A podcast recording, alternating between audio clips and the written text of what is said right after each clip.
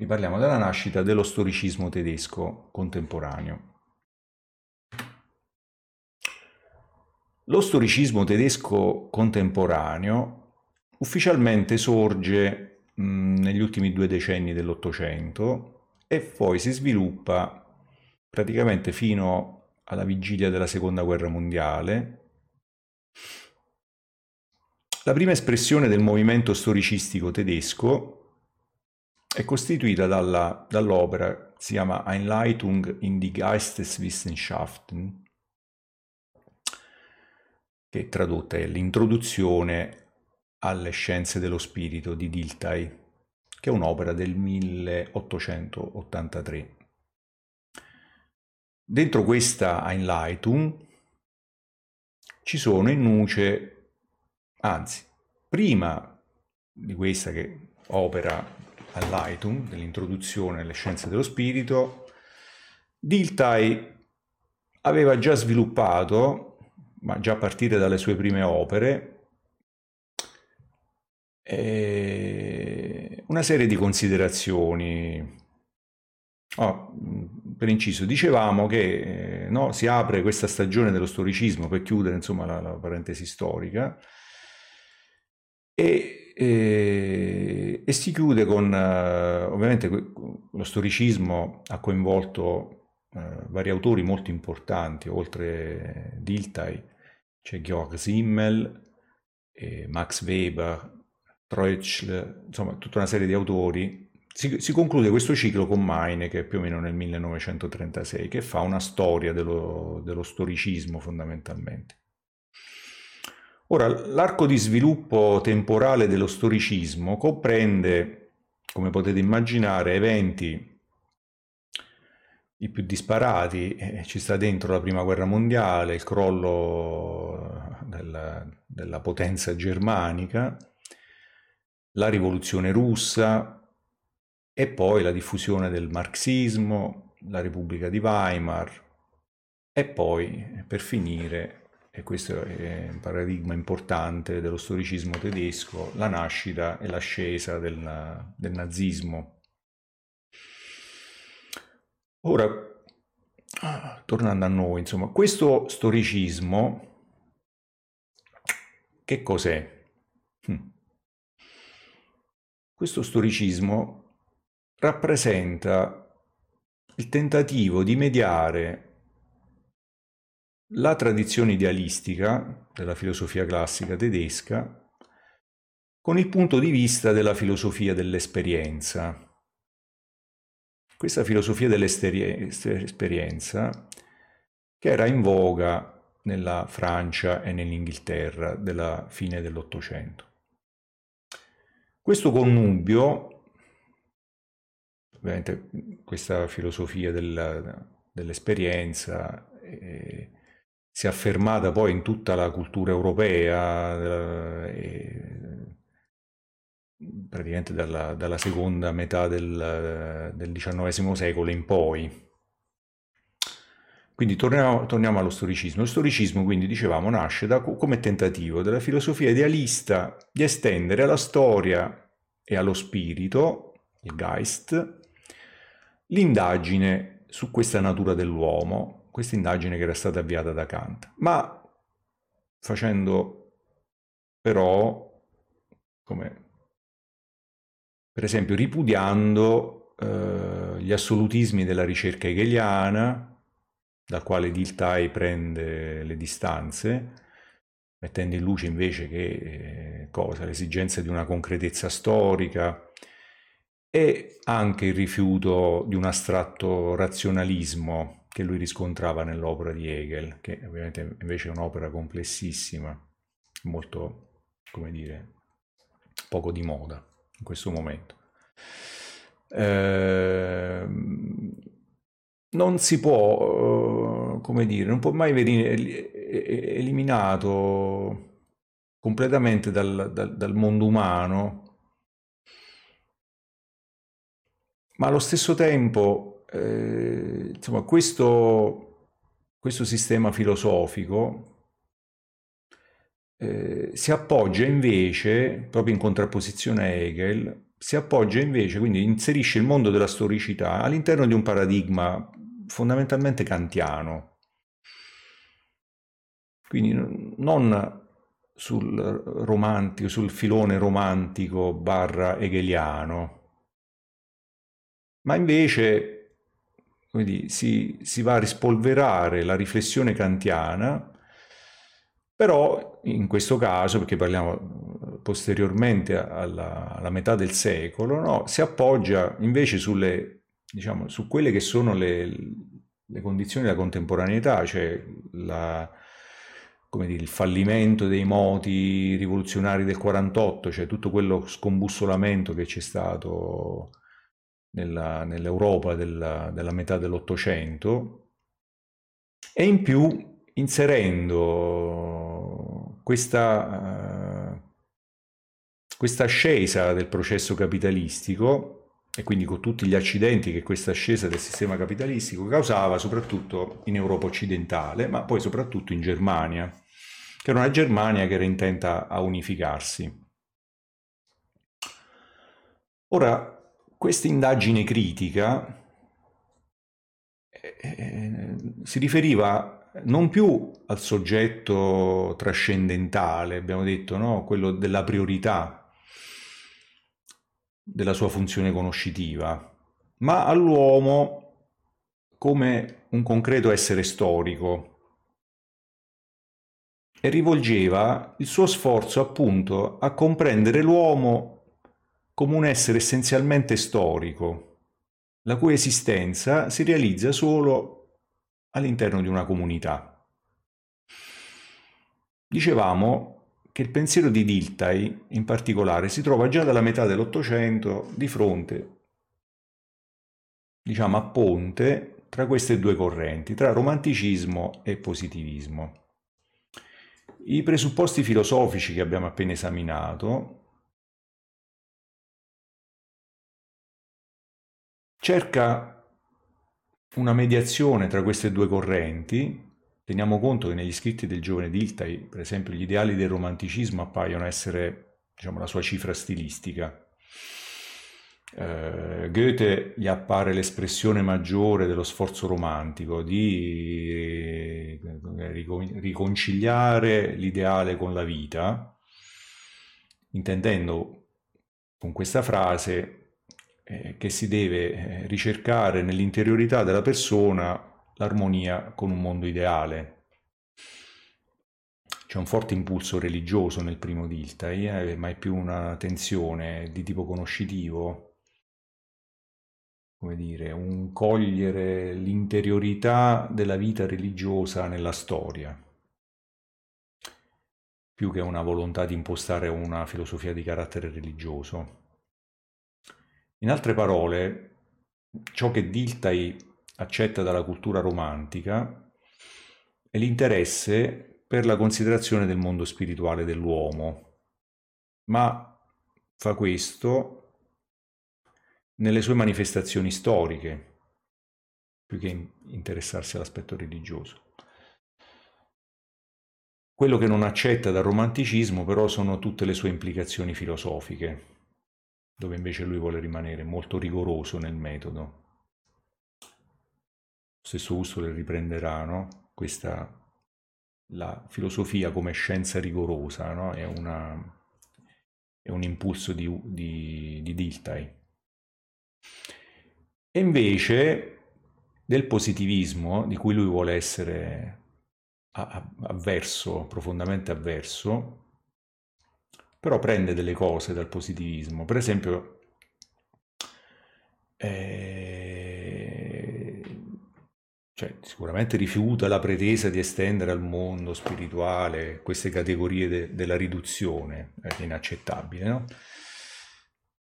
E, e, quindi rifiuta anche di mettere il, dire, in subordine il mondo umano a quello della natura, ma allo stesso tempo del positivismo però accoglie una serie di cose, per esempio l'esigenza di una stretta compenetrazione tra filosofia e ricerca scientifica, che fa di questo, diciamo, fa della filosofia una, una scienza e, e persino rigorosa. Ora, la battaglia di, di Diltai, no? abbiamo detto a favore di una scienza dello spirito che debba essere rigorosa, no? abbiamo detto che questa scienza è una battaglia che anche Husserl no? affronterà decenni dopo, anche in contrapposizione rispetto ai dettami di Diltai.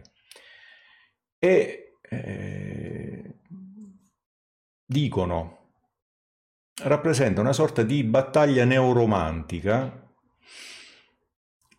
quindi ha molto a che fare come prosecuzione dello spirito romantico, no? Per eh, questa battaglia per valorizzare quanto nell'essere umano c'è di più individuale ed irripetibile. Oltre che essere una battaglia antipositivistica, abbiamo detto per affermare di contro alla tanto esaltata scienza della natura, eh, cosa? La superiorità del fatto umano, eh, di un fatto umano che non può essere più, come dire, organico e incapsulato all'interno di una dimensione naturale, ma colto nella sua concretezza. E questa concretezza è derivata dall'esperienza, quindi c'è il fattore esperienziale e ci avviciniamo. Questo avvicinamento al mondo della vita, dell'esperienza, eh, quindi del, della conoscenza dell'uomo all'interno del contesto, del suo contesto storico-sociale, vanno a costituire per Diltai eh, allo stesso tempo un antidoto all'atteggiamento metafisico che lui rifiuta. Questo atteggiamento metafisico ovviamente mira a spiegare la realtà in base a un principio unitario e assoluto, che corrisponde a un ideale di connessione logica del mondo, e poi all'atteggiamento naturalistico che sempre discende da una è un tipo di pensiero di ordine metafisico che impone un metodo unitario per scienze come quella dello spirito che invece devono, hanno e devono avere una loro unicità e particolarità, secondo Diltai imprescindibili. Lo storicismo tedesco ci deve interessare in quanto costituisce un tentativo di, di smarcamento dal positivismo storico, anche se diciamo, lo storicismo da, proprio da questo positivismo dipende per molti aspetti, quale ad esempio, esempio una dipendenza, una tendenza a dare molta importanza alle fonti, eh, la possibilità di conoscenza oggettiva del mondo umano e il tentativo di fondare in maniera rigorosa, diciamo epistemologica, questa conoscenza. L'introduzione di concetti come quello di fatto, per esempio, di prova, che hanno grande pregnanza nel mondo positivistico. E l'idea che i concetti no, abbiano necessità di, di, verifiche sono tutti concetti che derivano dalla, diciamo, da un impianto di, di tipo positivistico. La, la concezione stessa di un'esistenza di un'oggettività di fatto sono tutti elementi che derivano da un impianto epistemologico positivista. A parte questo, però, lo storicismo si pone in antitesi al positivismo. Lo dimostra per esempio l'uso di concetti come quello di spirito, concetto di spirito, Geist abbiamo detto, no?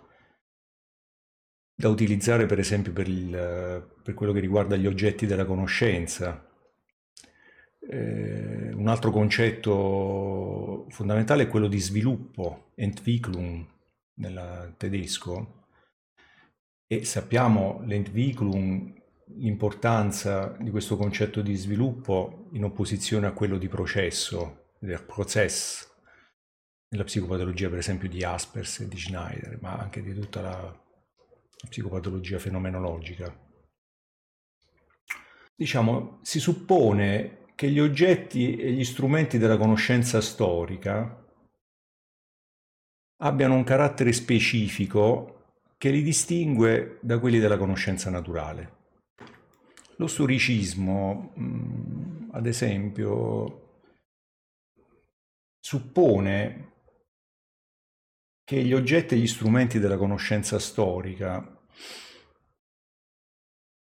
abbiano mm, un carattere specifico che li distingue da quelli della conoscenza naturale. Ad esempio, la natura dell'oggetto ehm, della conoscenza storica viene riconosciuta nella sua individualità, in opposizione al carattere generico, uniforme no? e ripetibile di tutti gli oggetti della conoscenza naturale. No? Se c'è qualcosa che connota la, conoscenza naturale è la sua ripetibilità, mentre qui si afferma che l'oggetto della conoscenza storica è individuale, è unico, è irripetibile.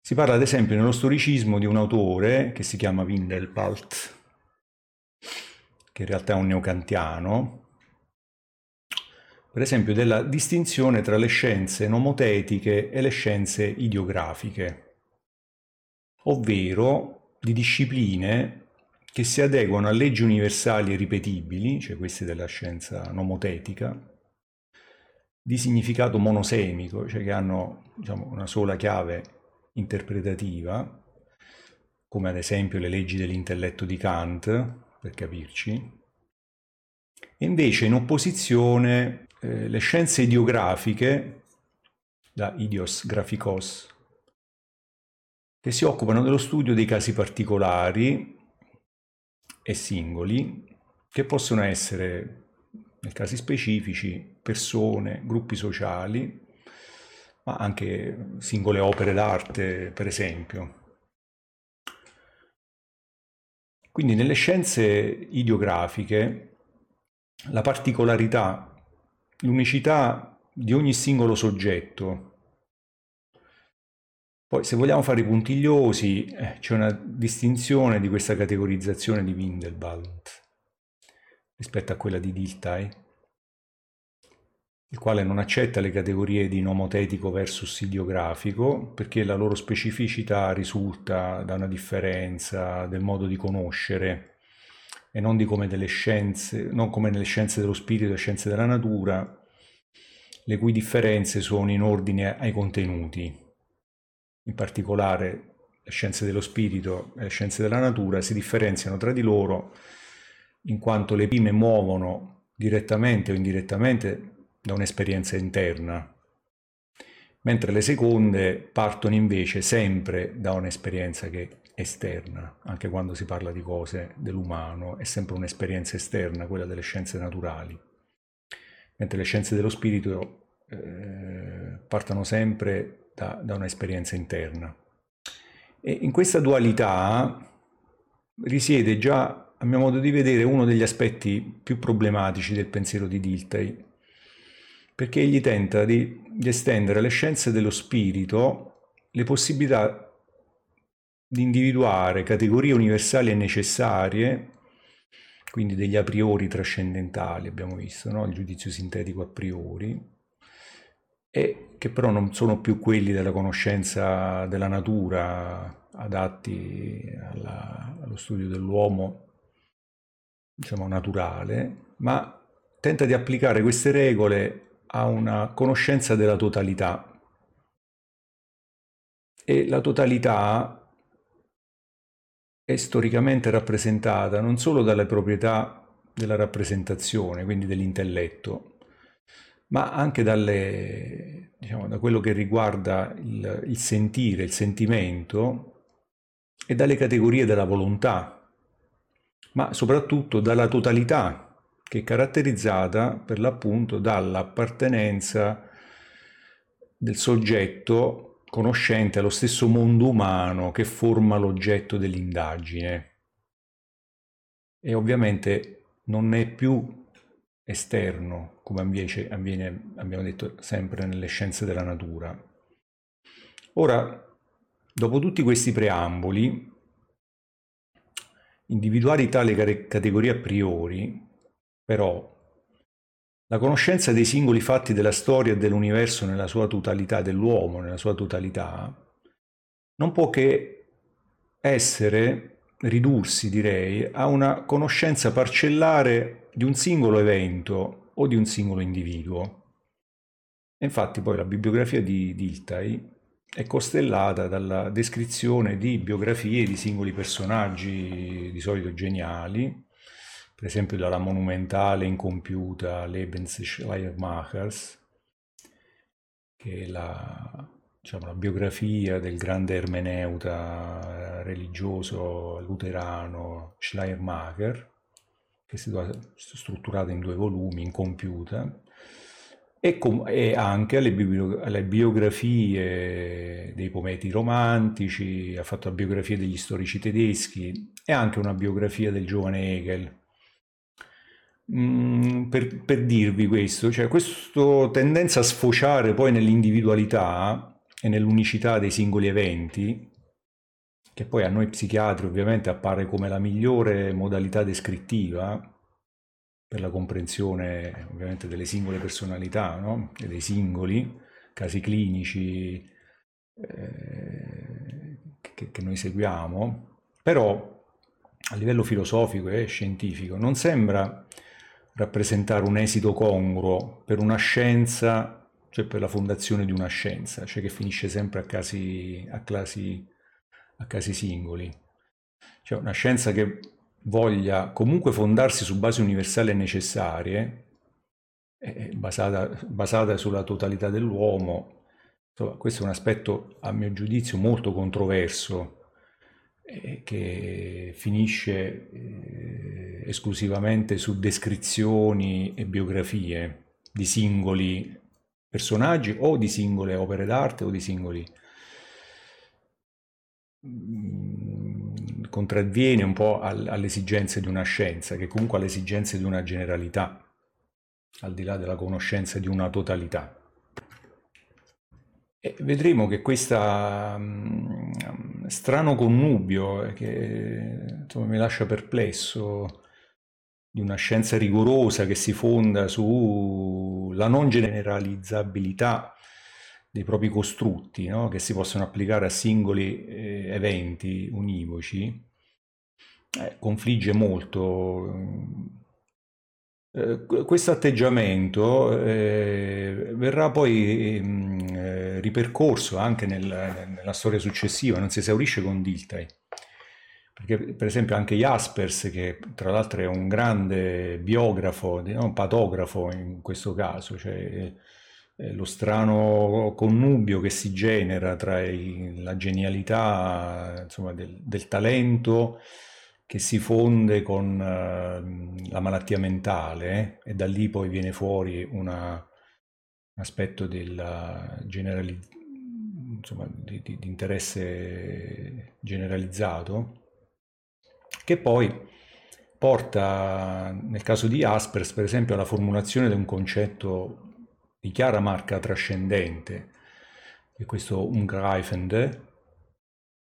L'Umgreifende lo possiamo tradurre come eh, tutto, lo traduciamo in vari modi, però tutto abbracciante. Ed è un argomento di cui avremo modo di parlare quando affronteremo sul serio la psicologia generale di Jaspers. Eh, vedremo già che con Dilthey, ma ancora di più questo si manifesterà con la, la filosofia di Max Weber, per esempio, e poi soprattutto di Jaspers, che abbiamo detto anche lui, un autore, non a caso, di biografie di personaggi, i quali però nella loro follia individuale manifestano il loro genio unico, e i casi sono Hölderlin, Strindberg, eh, in cima a tutti, che l'unico modo per uscire da questa unicità descrittiva dell'evento singolo e dell'individuo particolare e finisce per eh, essere rappresa attorno al concetto di tipo. Il tipo, che poi nel caso nostro specifico diventa il tipo psicologico, che è stato concettualizzato da Max Weber, che chiamerà questo genere di cose ideal tipi, ideal, ideal typos, typus, cioè il tipo ideale, che non incarna allo stesso modo il concetto di classe secondo le categorie delle scienze della natura, classe, classificazioni, cioè di un insieme omogeneo di fenomeni che si pongono in modo univoco all'interno di una classe, diremo oggi di un cluster, chiaramente contrapposte e soprattutto mutualmente escludentesi. Le altre classi attigue, in un principio di esclusione, no? Weber intende per tipo ideale, ideal typus, qualcosa che deriva dalla comprensione delle azioni sociali, cioè un particolare modello concettuale. Il concetto di ideal tipo quindi si omologa più a ciò che la filosofia della scienza denomina modello, cioè quello che noi chiamiamo oggi modello, e si distingue dalla teoria perché a differenza da questa non pretende di riprodurre esattamente la realtà, il, il, modello, il tipo ideale quindi non corrisponde ad esempio a quelle che sono le categorie diagnostiche come sono strutturate nel DSM, nel quale le diagnosi all'interno di una classe tendono ad essere mutualmente escludentesi. Nella realtà non troviamo praticamente mai questo concetto di tipo ideale, solo in quanto è un'esagerazione concettuale, ma anche perché di solito eh, più tipi ideali si mescolano a formare il tipo concreto e questo corrisponde molto di più alla nostra visione eh, della, diciamo, di quelli che sono i nostri casi clinici, no? Eh, nella realtà nessun individuo ha tutti i tratti corrispondenti perfettamente al modello, il tipo ideale di fatto costituisce un'utopia, un'utopia che viene ritenuta, viene ottenuta mediante l'accentuazione unilaterale, unilaterale di uno o alcuni punti di vista. Nella sua purezza concettuale, questo quadro non può mai essere rintracciato empiricamente nella realtà. Esso è il tipo ideale, è uno strumento, più uno strumento euristico, un mezzo utile per la ricerca, che non va a costituire una classe. Ma su questo argomento penso che avremo modo di ritornare quando parleremo di diagnosi categoriali, dimensionali e prototipiche, insomma c'è, c'è molto da discutere sul, su questo argomento.